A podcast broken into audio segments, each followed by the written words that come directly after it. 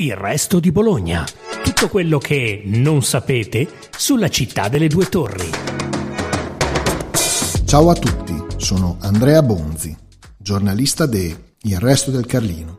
E questo è Il resto di Bologna, il podcast gratuito della nostra redazione, che racconta fatti inediti, curiosità e personaggi legati alla nostra città.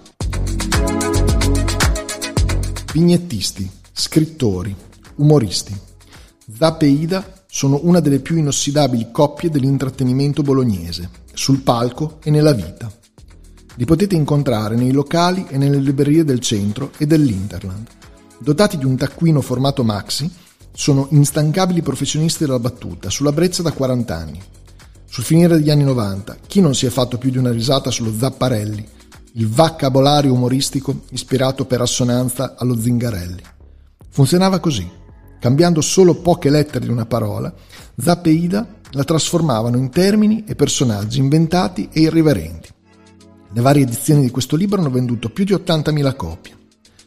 Zapp e Ida si autodefiniscono un'associazione a delinquere di stampo umoristico e sono, tra l'altro, autori di 12 diari scolastici, di campagne pubblicitarie per grandi aziende, collaboratori di quotidiani e periodici e docenti di umorismo con 1500 interventi in scuole di ogni ordine e grado. Il tutto con l'obiettivo di strappare una battuta al passante, allo studente, a chiunque. Tra i loro ultimi successi, le avventure del commissario della questura di Bologna, Amareno Fabbri, con il quale hanno acquistato punti anche nella scrittura gialla, una tradizione di casa sotto le due torri. Ora li abbiamo qui, ospiti de Il resto di Bologna, per raccontare come hanno iniziato e come portano avanti questa loro missione di far ridere le persone. È un po' è nato prima l'uovo o la gallina, cioè eh, il vostro sodalizio di vita e poi quello artistico o viceversa? Ma guarda, io forse è il primo caso al mondo che vede nascere insieme l'uovo e la gallina. Ida è entrata di prepotenza in contemporanea sia nella mia vita che nel mio lavoro. Praticamente l'uomo di casa è lei.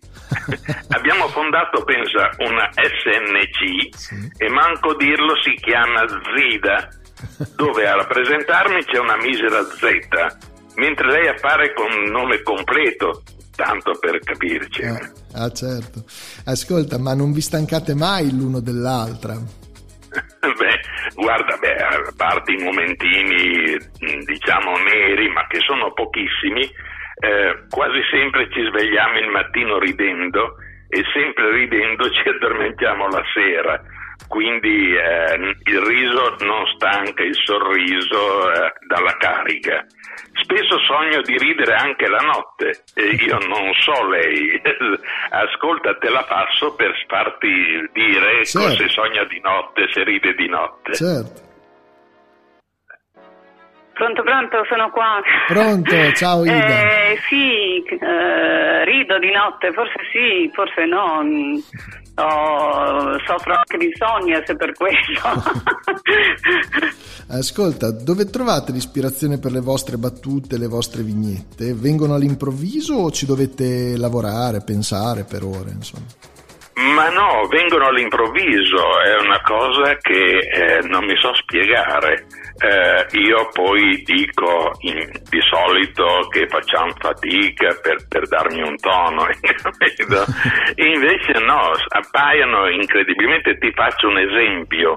Eh, Mumolo, che tu conoscerai sì. senz'altro, è il, uh, l'inventore dell'avvocato di strada. Sì eh, dell'associazione che tu conosci sicuramente, e ci ha invitati a fare delle vignette sulla povertà, eh, sì. perché lui, sai, da, da, anni si occupa dei poveri e praticamente eh, noi abbiamo fatto una trentina di vignette 12 delle quali verranno usate per una, eh, una, una, guida che verrà regalata ai poveri per dar loro dei consigli dove andare a mangiare, dove andare a lavarsi, ah. dove andare a pettinarsi, dove fare la cacca, insomma tutti consigli utili per gente che poveretta.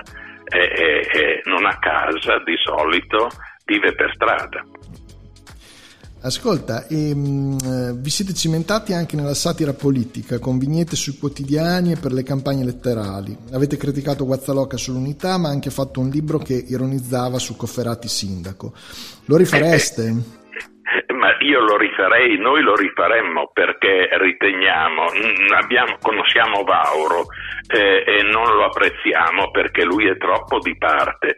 Chi sa fare satira eh, deve colpire dove vede del marcio. E il marcio c'è ovunque, c'è a destra e c'è anche a sinistra, hai capito? E noi lo rifaremmo soprattutto con Cofferati perché eh, eravamo convinti che lui fosse un dio in terra, aveva portato 3, 3 milioni al, a Roma, sì. al Circo Massimo, e, e, invece si è dimostrato un fallimento. E gli abbiamo dedicato due libri. Eh, guarda, se ci ricordiamo adesso a due voci, eh, tipo Nando Gazzolo e Eleonora Duse, eh, ti diciamo sono 96 ottonari alternati Mm, non è che te li recitiamo tutti, mm, parliamo dei primi dieci certo. che eh, anticipano l'arrivo di Cofferati a Soida. Il titolo è Rime tempestose.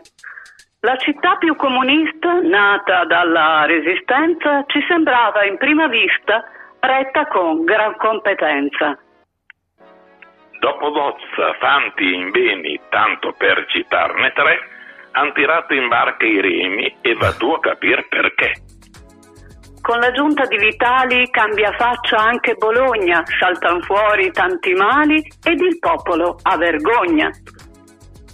Molta gente è insoddisfatta, chi comanda non l'ascolta e si arriva alla disfatta, alla resa, alla rivolta. In città fiducia poca quando arrivano le elezioni, vince Giorgio Guazzaloca e si tacciono i tromboni. Combinato il grosso guaio, il partito è frastornato, va impedito al macellaio di ripetere il mandato.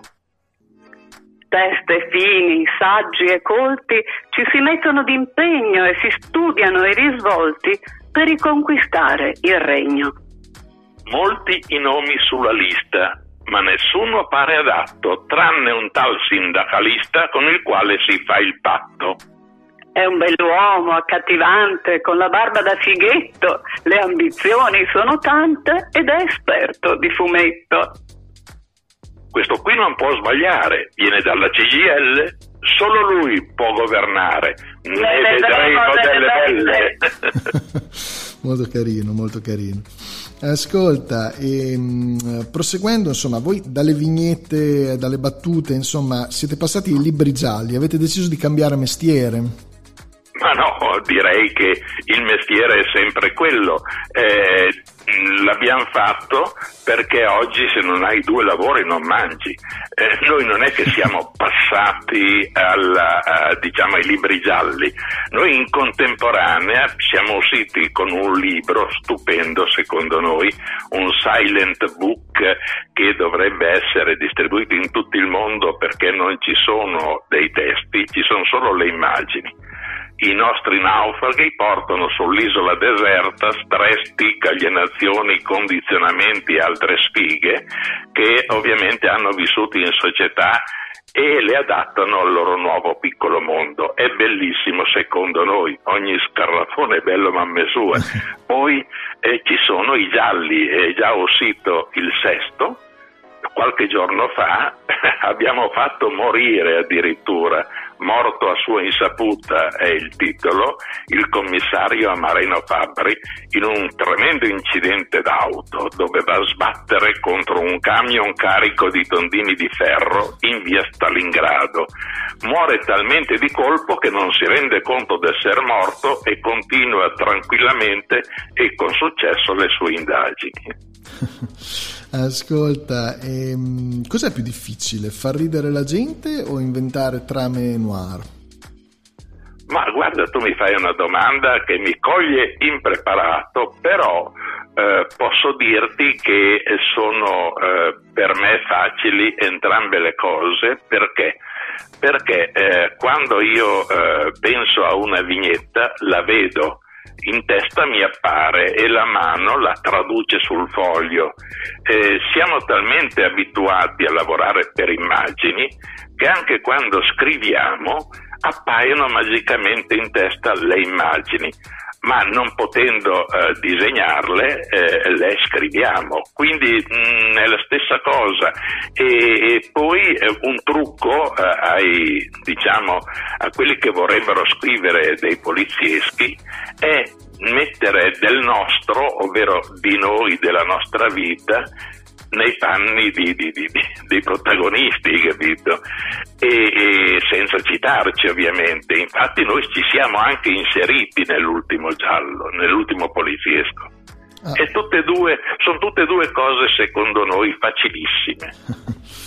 Ascolta, mm, parliamo un po' di Bologna, insomma. Innanzitutto vi chiedo, siete voi che non avete mai spiccato il salto, diciamo così, fuori dall'Interland perché ci siete legati o ci avete provato e non vi siete trovati bene? Cioè vi trovate bene qui a Bologna come atmosfera oppure vorreste così andare Ma anche guarda, a dire la verità, è, è, è, stiamo trovando bene perché Bologna è, o meglio, era una città che amavamo moltissimo, hai capito?